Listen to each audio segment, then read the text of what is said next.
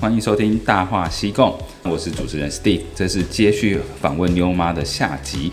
那上集我们聊了很多跟个人品牌有关的，那其实一个很重要的延伸就是。到底在越南，如果我们要做斜杠的话，有什么方式？就我知道，我们可以去开奶茶店、开小吃店，但是另外一个很多人在做，而且很多人在尝试，甚至有很多台湾的公司想进来的，就是在越南做电商。对，那这个就是牛妈的强项。所以牛妈，我们这一期就是要来好好讨论，到底怎么斜杠来做电商这件事情。嗯嗯嗯嗯，对，我们自己是二零一九年开始做的嘛，就是我们是做母婴的品牌。当时是我们这个品牌呢，它是先在泰国开始的，在东南亚呢有几个电商平台，就是大家比较熟知的话，就是像 Lazada 跟 Shopee 这样子，就是它是在东南亚的几个国家里面都是有的。那 Shopee 的话，台湾也有嘛，所以大家其实蛮熟悉的。对对对对对。那 Lazada 的话，它就是被阿里巴巴，哦、阿里巴巴，对对对，阿里巴巴有就是有把它买下来这样子，所以当时我们的伙伴他们是先在泰国开始做，哎，做的不错，他们就想说那就。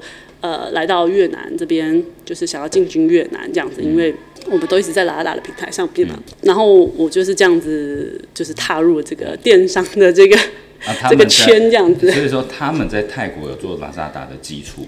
对对对对对，我们等于是把它复制过来越南这边做这样子。因为你讲复制，大家可能会以为很简单，说我只是把泰国的广告什么泰文变成越文，其实没那么简单啊。嗯，其实就拉拉来说的话，其实它在东南亚六个国家嘛，那其实泰国它是流量第一名的，哦、那越南就是流量最后一名的。啊、的对。哎，等一下，我先问哦，就是 Tiki、Shopee 跟 Lazada 到底哪一个在越南是最大的、啊？哦，其实 Lazada。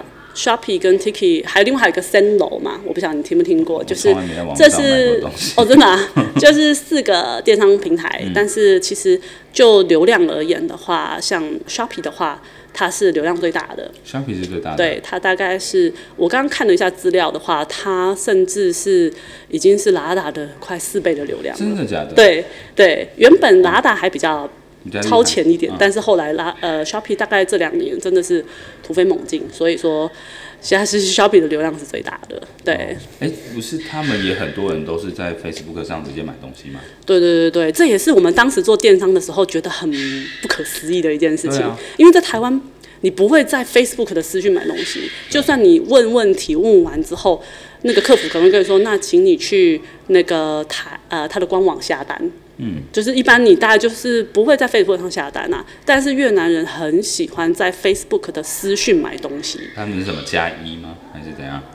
呃，有的是直播的时候在下面加，哦、那有的他就是直接讯息你，然后你讯息完之后。他就说他要买，他就给你电话、地址，然后名字，然后你就要帮他生成订单，哦、所以变成说你的客服的工作量会比较重一点。哦、对，对，因为台湾可能咨询完产品你自己去下单，嗯，可是这边可能你就必须要再帮他处理生成订单的这个部分，这样子。嗯哦、对，所以这个我觉得是蛮不一样的。当时我们在一开始进来做的时候，因为 Lazada 被被阿里巴巴给给买走嘛，所以他们派了非常多的中国的。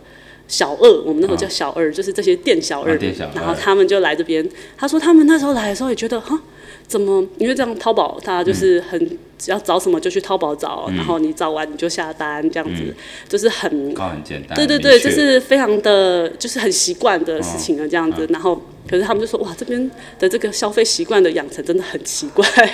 东南亚都是这样，对不对？我记得马来西亚，我有个朋友在那边做，他也说，我都他都是 PM PM 你，就是 private message 你，只是 private message 你，但是你会不会在上面下单，这个我就不太清楚。哦、但越南真的要在上面下单，真的。对，所以说就变成说他的。呃，官网的系统这边本地的那个官网的话，它必须要连接到你的粉丝页，嗯、然后去串联之后，你必须要在粉丝页的那对话框里面直接生成订单。哦，就是他们因为为了迎合这个需求，所以他们的系统上已经开发出，你必须在对话窗里面直接可以生成订单，让客人看到哦，我的订单就在这里，这样子。对对对，这是要串接的这样子。哦、对，所以。现在我觉得慢慢的应该就是可以让他们培养去电商平台购物的习惯，嗯、但是 Facebook 这一块还是蛮多的，还是蛮多的。对，所以假设我们把那个电商，它其实有个基本公式逻辑。对，虽然我不是做这个，但是我有去上一些产品经理的课，所以我知道电商第一个。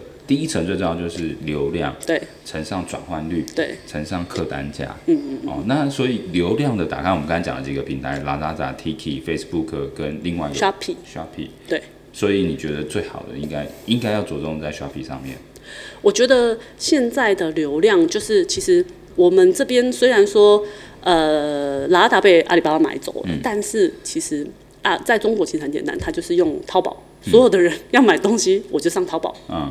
但是我觉得越南的这个状况比较有点像台湾，嗯，就是我有很多的渠道，嗯，然后所以变成流量最后会很破碎，就是说我每一个渠道我都必须要去抓住，我不能放弃任何一个。Facebook 我也打，Shopping 我也打，拉到我也打，就是你都要去抓住，因为每个人的消费习惯不一样嘛。对，有人我就是喜欢用 Facebook。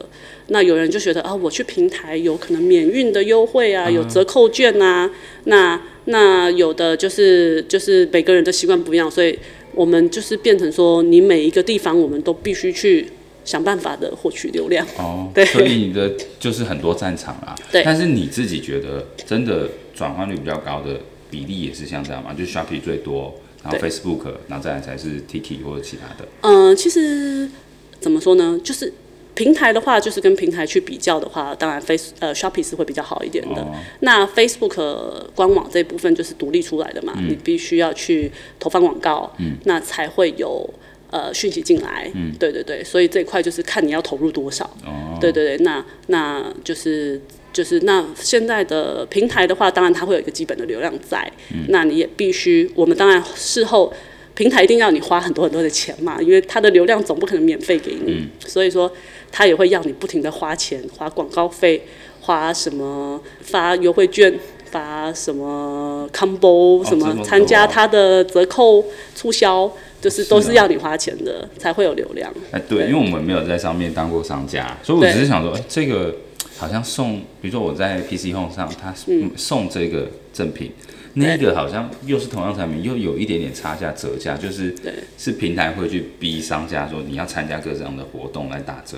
对，就是尤其是它大促的时候嘛，像现在一样，这边也一样啊，就是对九九、双十一、双十二都是一模一样的。重阳节还是什么？九九是九九光哎，不是九九是什么？反正九，我觉得只要是双数的，嗯，这边已经演变到。它的促销是你每个月都有，然后只要双数一一二二三三四四五五六六七七八八九九，每个月都要有。那你就看你要不要参加，你有参加，当然你就有流量，你有打折，你就有流量嘛。因为你参加，你参与他这种打折活动，你就可能会比较容易被找到。对对对对对，一定的。那当然有些客人他们会想要买这个东西，他也会去等那个。那个打折的期间，这样子他就去买，对，因为那个折扣力度一定还是比较大，尤其是像九九、双十一、双十二这种，这种就是就是跟台湾跟中国是是一样的了，就是这种购物季的感觉。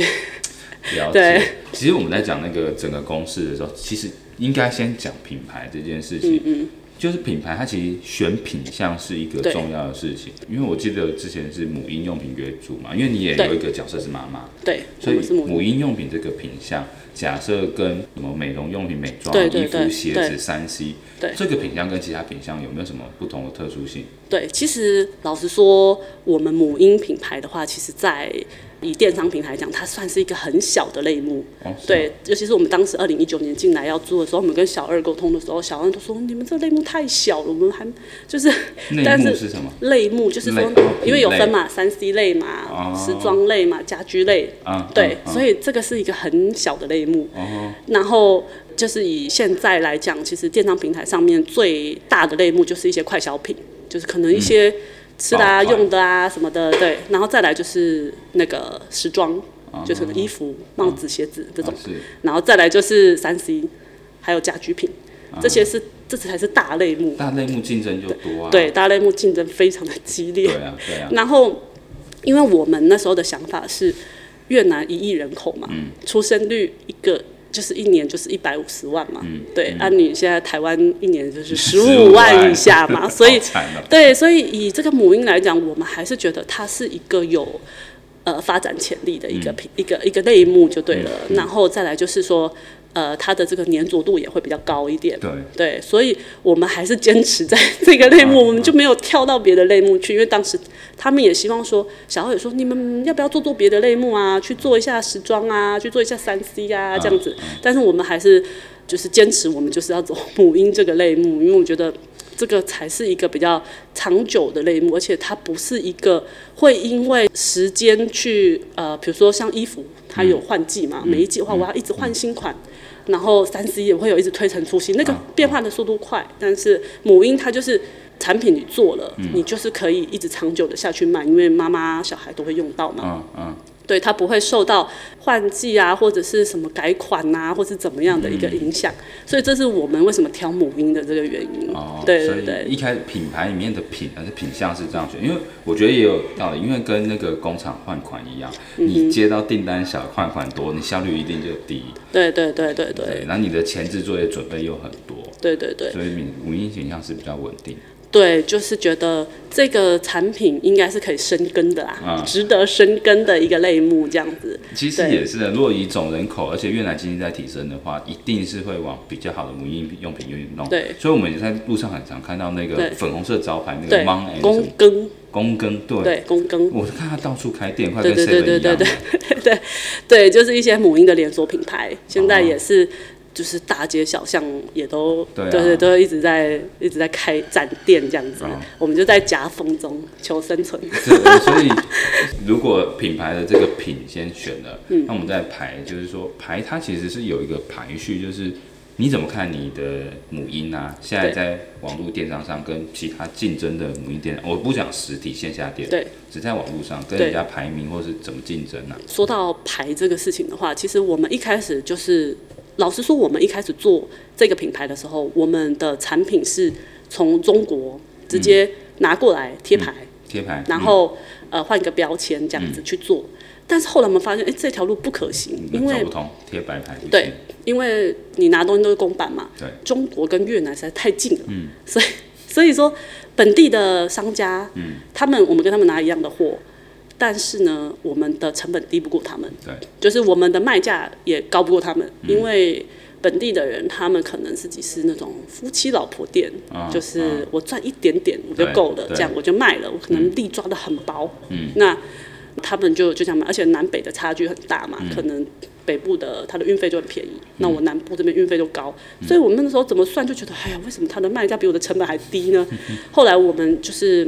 一阵子之后，我们就觉得，哎，这样不行，嗯、就是我们必须要跳脱出这个价格战。嗯，所以后来我们就开始转换成自有商品。嗯，就是我们会重新的做设计，因为我们其实是有设计的团队的。嗯，所以我们自己做设计，自己做包装，嗯、然后呃，就是还在去研发产品，嗯、所以就是让我们可以把整个品牌的形象其实塑造的，就是更专业一点。嗯、那客人一进来之后，他会觉得哦。那我对，因为我们的这个版面啊，或者是我们的呃外观的设计啊，产品的设计，嗯，就是会让人家觉得，哎，这个是信任感是非常的足够的这样子。哦，我觉得这个非常重要，因为这条路是如果斜杠里面有花很多心力的话，你一定是先选贴牌。对，没错。对，嗯、呃，我觉得。贴牌没有不好，就是变成说你初期尝试的时候，你可以这样做，嗯、因为这是让你的成本不要太大的。嗯、因为当然你后期你必须要换更换包装，有一些就是 MOQ 的问题，那个量就会非常的大，你必须要定 logo 上就是刻 logo 啊，或者是怎么样的话，嗯、对，所以我觉得初期尝试的时候，这没有什么太大的问题，你就是拉公版进来或者怎么样。嗯、但是后期因为本地这边的卖家也是越来越多嘛，嗯、他们一年。拉达一年就是就会成长大概三十 percent 的卖家、oh, 新卖家入驻，oh, oh. 所以说你的竞争就会越来越激烈，就必须要去想各样的方法去脱离这个价格战。真的，对对，oh. 不然因为你看你本地，他可能一个月两个夫妻，他可能也许赚个一千万他就够了，嗯、他就够他花了。一千万应该还是不够，还是夫妻的。也许他在什么边界之类的啊，对对对，就不是什么大都市也有可能，对，因为他们是连。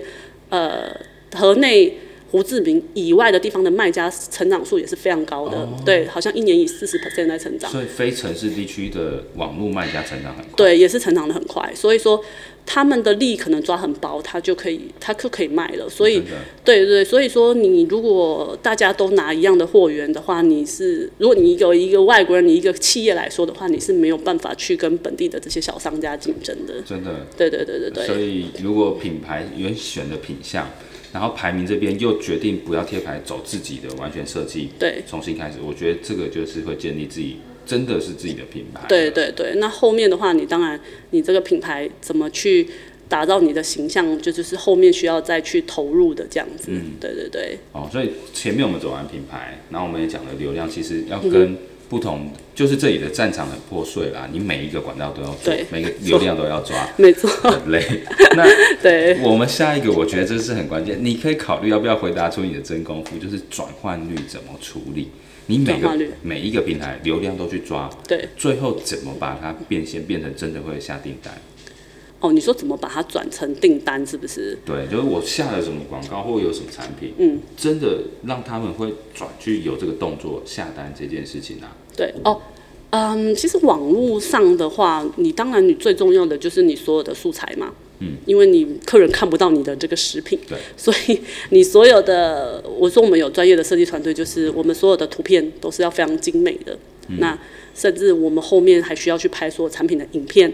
各式各样的素材，嗯，然后再去投放广告，嗯，这样子才会让客人会提高购买的意愿。那后面当然你所有的客服咨询的部分需要非常的专业，哦、然后然后想办法去留住客人，让客人就是愿意去生成下这个订单。然后再来就是你后面怎么让你这些老老顾客去呃再回购，嗯，对，这个就是你后面我们可能还要做一些。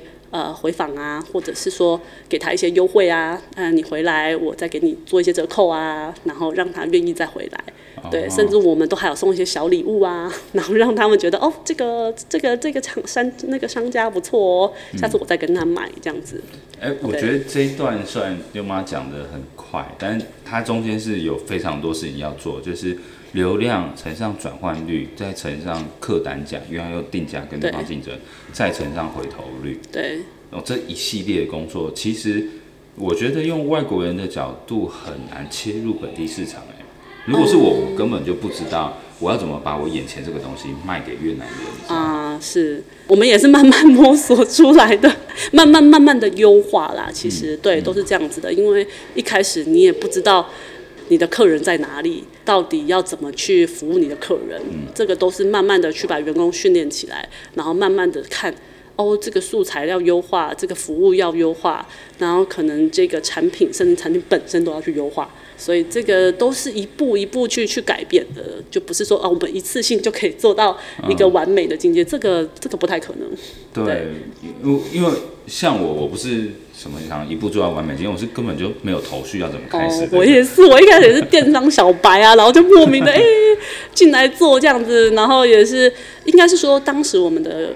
伙伴他们是泰国做，嗯，但是其实我们发现他也是手把手的教我们做嘛，啊，你要去哪里上架啊，怎么样怎么样？但是明显泰国跟越南流量就是差很多，嗯，本地的竞争的那个商家也差很多，嗯，所以说我们在越南本地实地在这里操作，我们也是做了很多的改变，跟泰国那边是不一样的，嗯，然后因应这个本地的市场。本地的这些不同的渠道去做，因为泰国可能达萨达特别强，他就他就专攻达萨达就好了。嗯。后来我发现，哎、欸，不对啊，这边达萨达很弱啊，嗯、那就赶快转虾皮，然后呃，Facebook 很喜欢，大家都喜欢在 Facebook 那个下单嘛，嗯、那赶快做官网，赶快做 Facebook。啊。对，就是。就是看每个地方的这个消费的习惯，然后去去做不一样的调整，这样子。这个其实就是完完整整的一个生意，因为大家待工厂也知道，工厂其实是非常多部门组起来。嗯嗯。从进口啊、进出口就是一个，再就是供应链、供应商。对。然后进来会有品质的问题。嗯。那再来生产制造，其实做电商可能没有生产制造这块，可是你们有自己的设计。对。然后最后。我们很多工厂，其实我们是直接对品牌，品牌它的规格要求其实都已经是知识化，嗯，嗯，但你们在打的市场是对 local 的妈妈跟小孩，我觉得会更复杂。对，我们真的是对本地人，就是卖给本地人这样子。我觉得做零售也是蛮有趣的，真的就是很多客人他们就会给你很多的反馈嘛，嗯、因为你在平台上面，你可以马上他就收到。他就可以立刻给你一个评价，然后你就觉得哎蛮、欸、好玩的。客人看客客人给我们五星，我觉得哎蛮开心的。我在工厂也常常给客人评价烂客人 上给客人，只是他们不知道而已。对，就是变成说后面的我们像我们这种后续的客服的处理，其实也蛮重要的，因为有客人他就是给你一颗星。哎，那就很伤。那其实对我们的，对对对，因为网络上全部看得到嘛，你其实蛮伤的，所以我们的客我们的客服就要赶快打电话去给客人，问他发生什么事啊？那你不满意，你退给我嘛，或者是我再补给你嘛，或者我送你什么嘛？嗯嗯、怎么样都要想办法，叫他把那个那个评价给改掉。这样子。你客服的 KPI 是出现一颗星，你一定要有忙。一定要，一定要，一定要忙，因为在网络上这个太伤了。嗯、对对对，因为他们所有的都是公开的嘛，对啊，所以。这个就是，这是电商怎么样，就是要拿到那个五颗星，在每一个平台都要想办法拿到五颗星。对对对对对，就是真辛苦。对对对对，所以其实我觉得怎么样都是你本身产品力的问题啦。你产品其实只要好，其实这种倒不用太担心啦，因为很多可能这中间的过程很多是因为物流造成的。好啊，那刚刚讲这个评价，这个就是客服一定是很重要，所以。阅文还有阅文团队的管理要超级包括哪些？其实因为我阅文不好，所以我没办法。是是是，其实我们呃，当然我们这一定得靠本地员工嘛，他们才有办法去这样子。不过一开始的时候是我自己，你自己对 对，我一开始自己克服有点厉害。对，一开始的时候我就是。呃，因为没有员工嘛，一开始我们还没有请员工，全部都是我自己一个人来，嗯、所以那时候我还要回客服，然后还要去计划啊，什么什么的这样子，对，就蛮好玩的。你的你的粤文是怎么练成的？因为你零九年之后才来嘛。对，我是二零零九年。哦、其实我的越南语是我在大学的时候学的。啊哦，是啊。对，我那时候是在大三、大四的时候，就是课比较少嘛，然后我就想说啊，挺无聊的，然后我就想说啊，不然去学一下越南语好了。然后我就跑去那个正大的公器中心学越南语，哦、对，然后那时候越南语其实蛮冷门的，在台湾的时候，啊、现在还蛮热门的，现在热门、啊，现在超热门的。那个 Hang TV 它出来以后就很红啊。对对对，现在好多人学，还有越南语系，那时候啥都没有，就是我那时候去学的时候，我的整班同学都是大叔，就是即将要被外派，或者是要去越南做生意的那种。嗯、对对对，啊，只有我一个是那个，对，大学生这样，还有一个女生这样子，对，然后就去学。这样，所以那时候就慢慢有在学，然后后来就到越南嘛，就继续学，就是陆陆续续、断断续续的在学这样子。所以做这个本地市场，不管你资源再多，我觉得懂越南语是一个非常关键的事情。嗯，我觉得是。其实，毕竟你做本地的市场，比如说客人给你留评好了，客人给你讯息好了，怎么样？你看不懂的话，变成说你当然你要透过翻译啊，那整个效率上的问题之外，再来就是你完全没有办法直接的去了解到，就是你的这个工作的一一个整个流程或是什么，或是一个客户的一个及时的反应，你也不知道你的员工处理到底是好还是不好。对啊，对对对，所以这个部分应该是说，你只要到越南，我都觉得。本地语言还是挺重要的，不管你做什么啦。啊，对对对。因为这件事，我记得上次我们在聊的时候，你有讲过，疫情期间你甚至要找人帮忙都找不到，你要完全自己处理物流。对对对对对，因为那时候疫情太严重了嘛，整个那物流是停止的，所以我们的那个呃公司就被迫先暂停业。那后来物流开的时候呢，他还是不准那个员工去跨郡去移动，啊、所以导致我们员工都不能来上班。啊那物流可以出货，但是员工不来上，就变成我自己去仓库出货，所以就变成我要跟这些物流一直在联系，嗯、然后还有有一些甚至是客人嘛，毕竟有一时候我们出的是直接出给客人的那种，哦、对对对，所以这时候就是必须大量的去去用粤文去沟通这些事，这样子。哦因为我觉得我在这边完全没有网络上买过东西，是因为我根本听不懂快递打来的电话。哦。而且我常常接到房屋中介，那个起来讲，我就直接把它挂掉，所以我都会把快递电话也挂掉。我有收过几次朋友要寄给我的东西，比如说那个莲蓬头，之前有人在买，我真的是处理很久，我都没有办法成功收到。所以我们很每次都跟外国客人说，嗯、请留越南朋友还是越南同事的联络电话。对对对对对，不然那个有时候客人说我怎么没收到啊？快递说这个我就在门口了，就是变得我们还要去帮他翻译这些事情，这样子就会麻烦一点。哦，这真的是很深刻的经验。对对对对，但是如果你只要会越南语，你可能那个网购的世界就被打开，发现哦。这么多东西可以买，真的假的？对，所以不会越南语可能也可以省蛮多钱的，不会乱买东西。让你的太太都不要学越南语，尤其不要让她学会怎么网购。哦，对，因为不然网购就是太方便了。我其实用这一点延伸，就是在越南，像我有时候管工厂，我都是用英文或中文。对，我觉得还是差了一点火候。就像你刚才讲的，就是你用越南文才知道这个员工客服处理的好不好。对。所以，如果任何斜杠假设是要对到越南市场的话，我建议大家越南语一定要就是弄好这样。嗯，其实刚开始我们在学的时候，我们其实也并没有特别说是为了要做生意啊，还是怎么样。但是，甚至你在工厂那个时候，我们会越南语，还是我觉得还是挺方便的。嗯，对，我就是我们主管的最后一个翻译，就是 当翻译都在忙的时候，他就会说：“哎、欸，你过来翻译。”对，就就是我觉得还是做事上效率会比较好一点。嗯，可是我觉得我学越南语学很久都学不好，就只会那几个生活，可能因为可能我没有这种职业压力，因为我有资源嘛。对对对对对，有翻译嘛，就是人还是比较舒适一点嘛。对，啊、对对对。哦，可能我觉得啦。你开始做斜杠做电商，你越南语就会变好了啊、uh, uh. 大家也可以不用担心。我觉得就是慢慢来啦，就是当你有需求的时候，你就还是会想办法的去让自己逼迫自己这样子。对啊，因为有很多工厂是他根本没帮你翻译的时候，你就会讲越南语了。我听过好几个干部、oh, 很多中国干部都是这样。对啊，对，他们在现场叭叭叭叭讲的特别好。嗯，对，我都觉得好好厉害哦。就是就是他可能不一定识字，但是他们的。口说就是跟本地员工这样练起来的。对，大家还是不要让自己的越南语限制了你开始做斜杠这件事情。也不一定啦，我觉得很多很多可能这只是其中的一个你的可能一个条件，但是可能对对对对对，就是但是如果你的呃还是需要很多方面的一个一个一个才技能，然后再去。再去堆叠起来吧，我觉得。嗯、你觉得如果开始做，最常遇到的瓶颈应该会是什么？你说的是？如果是假，因为我现在我们很多听众都是台台干嘛，对。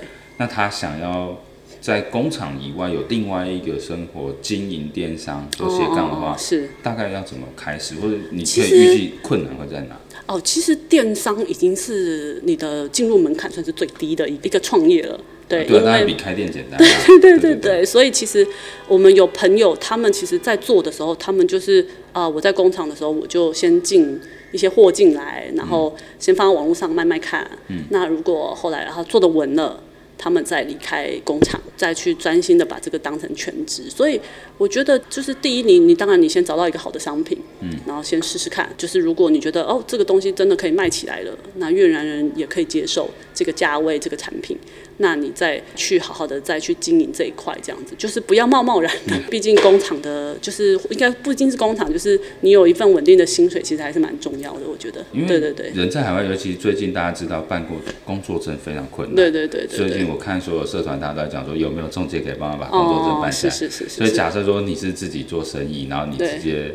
就没有公司的这个保护伞直接跳出来，啊，那这个时候可能就会遇到一些困难。但是老实说，以电商大家都知道，这一定是一个必然的趋势啊。嗯，对对对，因为毕竟中国也是这样走过来的，台湾也是这样走过来的嘛。嗯、我在台湾，我现在基本上买东西，我都是 Momo 点一点，嗯、然后东西就直接寄到家。我是，然后其实，在越南也是，嗯、我其实很多东西，我有时候太忙了，我没有时间去商店买东西，甚至去百货公司买东西，我都是网络上买一买，然后就直接寄过来。然后甚至我连去超市，我现在也都懒了，就是网上 A P P 点一点这样子。连吃的现在都对对，真的假的？是哪一个 A P P？水果啊，是不是 Shopping Food 啊，或者是对，就是那种外送的 A P P 这样子。对，所以我觉得这是一个必然的一个趋势啊，所以大家可以参考。是不是要打破那个迷失，说越南在这边做电商东西都会寄丢这件事情？寄丢我觉得倒还好哎，因为这边的物流我觉得还算是 OK，但是。价格又比较便宜。嗯，因为台湾的我记得，比如说寄一件要八十块，嗯，那这边可能三四十块，说不定就可以解决了。以邮局的话，最小的包裹是六十块。对对对对对，哦、这边的运费其实相对很低的。嗯、然后那个我我觉得他们的这个寄件的，你说服务的品质不一定好，但是它运费倒是蛮低的，就是。但寄丢我倒是觉得还可以啊，还可以，还可以，还可以，还可以，就是不会说常常不见或什么的，我觉得还好。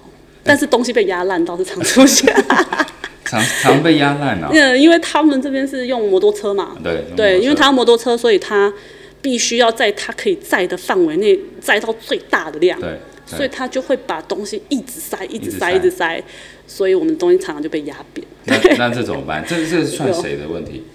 没有办法，因为这这是只能认赔。就是比如说客人他一收到，他就说：“哎，怎么都压坏了？”其实里面东西没有坏，可能是盒子坏而已，这样子。嗯、然后我们就会说：“哦，好，那不好意思，那就退回来，我再重新寄给你。”这样子。这可以跟物流公司 claim 吗？我觉得没有办法哎。哦、这个他也没收你多少钱。对，因为这个他们每天就是这样子处理的，除非东西丢了，我觉得他们就会常会处理。Okay. 但是你说压坏啊，或是就算你去申诉，可能也需要很长的时间。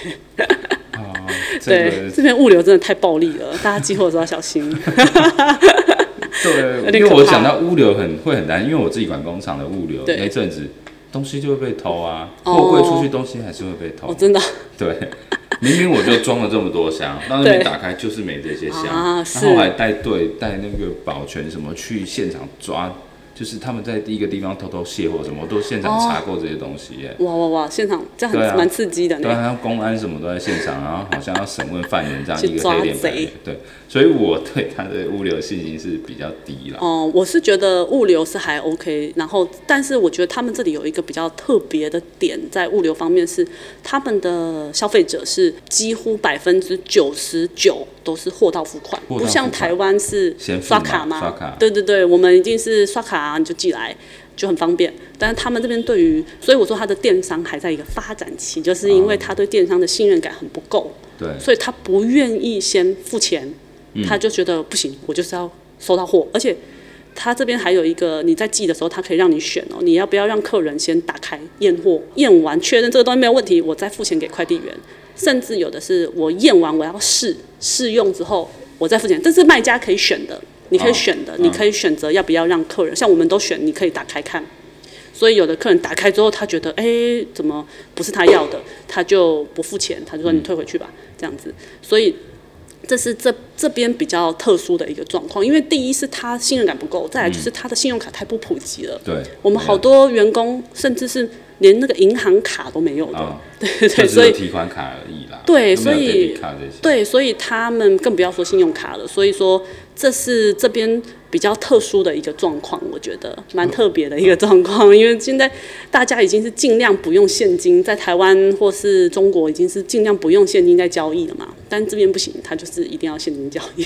哦、对他们就是很怕货遇到那个货不对版这样子，嗯嗯、就是可能也许是因为。呃，卖家可能就是参差不齐吧，嗯、所以有的甚至也真的有会有这种可能被诈骗啊的这种状况，这样子。对对对对对。如果以这个品牌经营的，它其实也是有个公司，因为我没有做，我只能用逻辑来跟问、嗯、来问牛妈怎么做的。所以假设黄金圈的公司是内心是 why，为什么你要做这个，可以给别人什么价值？嗯、哼在网易圈是 how，、然后最后是 what。那你们的核心这个 why 是什么？就是我们为什么要做这个母婴？是你们的东西可以带给大家什么感受嘛？然后 how 是你大概在怎么做？what 就是你会出现在什么地方？具体什么行为、什么品相这样子？我们再架构重来问一次，你们的 why 是什么？哦，就是哎、欸，这我刚刚有有稍微提到，就是说在于呃，当然母婴产品这个对我们来讲，就是它是一个稳定可以发展长期的一个品牌嘛。对，那再来就是。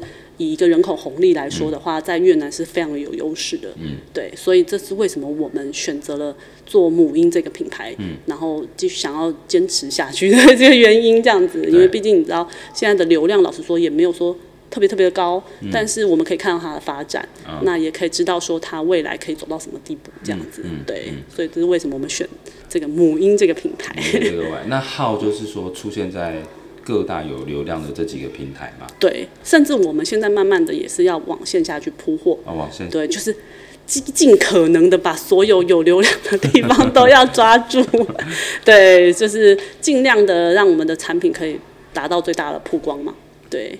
那最后一层的哇，就是实际上要做的很多行为展开，就是你刚才讲的都是这种物流的客服啊，对，然后真正什么货到付款的这些问题也有很多要处理的。对对对对对，但是其实我觉得，你以现在越南的这个电商的环境，其实我觉得大部分都蛮成熟了。啊，是。对对对，你说呃，你说这些可以货到付款啊，这些物流啊，其实都是。已经是发展的，我觉得算是还还 OK 的状况了。所以大家在呃网购的话，其实不会有什么觉得太不方便的地方。对，我觉得超不方便，我完全买不了。你的、你的、你的、你的状况，地方是不是你、你的、你的买不了的状况是出现在语言的部分？外国人无法克服。哎、欸，买你们的那个，以台台湾人也占很多吗？还是？你是说那个母婴商品吗？对啊。哦，还是会有一些外国人啊，但是还是以本地人为主。本地人为主。对对对对对。还是本地人。外国人没办法就 give up 好了，反正。也是会有外国人，因为 Lazada 它是有英语界面的啊。对，所以你搜呃，看你卖家有没有输入，像我们是会输入英语的这个产品标题的。嗯。所以如果是外国人，他想要用英语去搜寻的时候是可以搜到的。对，但 Shopee 就没有。对。你你可以输入很多种。语言的标题吗？哦、呃，好像就只有英文跟越南语。不能弄个韩国，因为韩国是一个很大的族群啊。好像没有，所以还是会有一些外国人的订单在，或是他们懂越南语也是说不定，我也不晓得。对对对，所以所以，但是我们当然还是 focus 在我们的越本地市场啊。嗯，对对对对对，嗯、所以就是还是比较对，就是深耕深耕越南。对对对，其实我觉得妞妈今天讲的，我总结几个经验，第一个就是。你要用很 local 的眼光来做这件事，不能带着说，哎、欸，我这个品相在台湾好，或在泰国好，我在这边也可以这样操作，绝对不行。对，没错。品相以母婴来说的话，我觉得母婴的产品其实大同小异。嗯。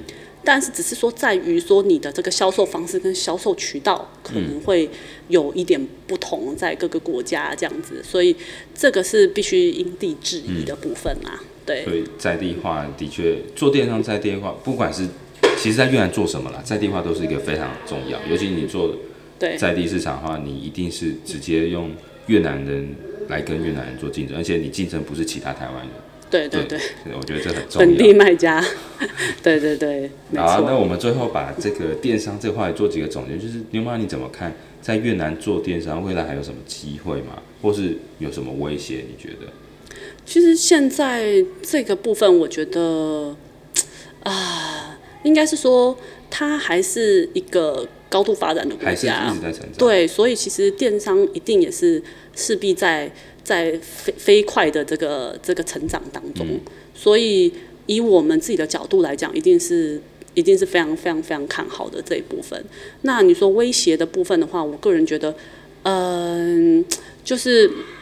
当然，我觉得不管做哪一个实体还是电商，还是什么样子的类目来说，一定是自己的产品力还是最重要的。嗯嗯、对，那呃，不要去限于一个价格战的部分，所以必须呃，等于是说，呃，你我们还是建议大家就是一做最好就是有自己的品牌，嗯，才不会去跟别人真的就是在那边你你砍。一千我砍一千的那个状况，因为我们就曾经经历过这种事，七七对对对对对对，所以就是变成说自己有一个产品力之外，就是你的这个品牌力，我觉得还是蛮需要去注意的部分。因为我知道，像之前我们认识很多中国的卖家，嗯，他们一样也是大量的三 C，大部分都三 C 货进来，那就是一定就是拼价格嘛，因为他们可能有的不是做品牌的，就是做一个店然后卖。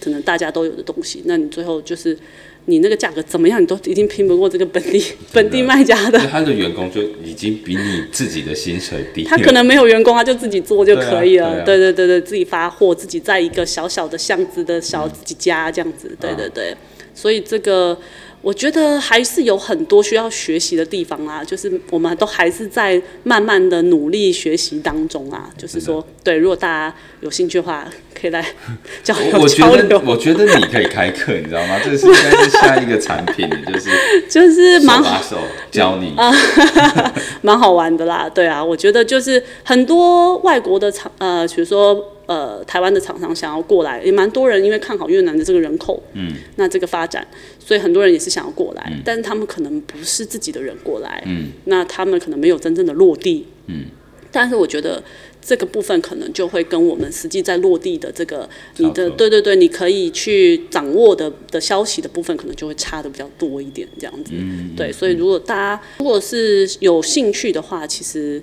我觉得都可以先初步的去尝试。然后自己去实际的去操作，然后去去看看这个这个这个品相好不好，然后能不能做，那你的价格有没有优势？对，那再去再去好好的去经营这样子。哦，那我最后应该是要帮妞妈多拉一些生意机会，因为我认识很多人真的想来，但是他们问我这个，我真的也不懂。所以，如果各位听众你们真的是想登陆越南，又是想要在电商开始踹看看的话，你们可以来找牛妈。那他的收费，我相信就不是请他吃饭这样看他吧。我们没有，我们其实也没有什么收费的问题啦。我觉得大家都是可以来聊聊天啊。我觉得就是分经验的分享。我们我们绝对不是越南最厉害的，我们只是还在一个亦步亦趋的一个努力当中，只是说。我们可能呃，在这个三年，我们已经经营三年了，嗯、对，可能会有一些心得可以跟大家交流交流，这样子。啊、感谢今天妞妈非常谦虚，但是我问了非常多我很想知道的问题啊。那也希望各位听众知道，就是说从选品项到品牌这个第二个字这个排名，你怎么跟别人做竞争？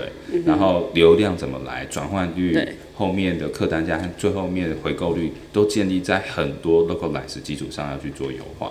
那黄金圈的公式从 why 出发，想 how 跟 what 也是给大家。那中间六妈又讲了很多故事，所以我觉得今天大家的这一集，其实大家应该要就是知道应该要赞助吧，我叫他们赞助 是很过分可以赞助的吗？不行，我喝咖啡吗？不是，哎，对，其实有的 podcast 是可以赞助的，可以喝咖啡啊。我我想一下这个键怎么，如果你觉得有受帮助，请你大方的赞助一下，投投那个咖买一杯咖啡。好啊，那我们今天。这个就是我们的节目尾声，妞妈有没有话要再跟大家说？啊？赶快来！突然语塞这样子。最后给你自己夜配的时间。其实也没有说特别要夜配什么啦，就是只是说把自己的经验分享给大家。然后，因为毕竟在做电商的，可能你在台越南的台湾人这部分还是比较少数嘛，啊、所以大家可能会比较好奇一点。那就把这个心得跟大家分享一下，然后。呃，如果大家有兴趣的话，也可以来，欢迎来交流。那我觉得交流很重要。对啊，就是多多交流吧，我觉得。对。好的，好，那我们今天节目就录到这边，谢谢大家，谢谢，谢谢，拜拜，拜拜，拜拜。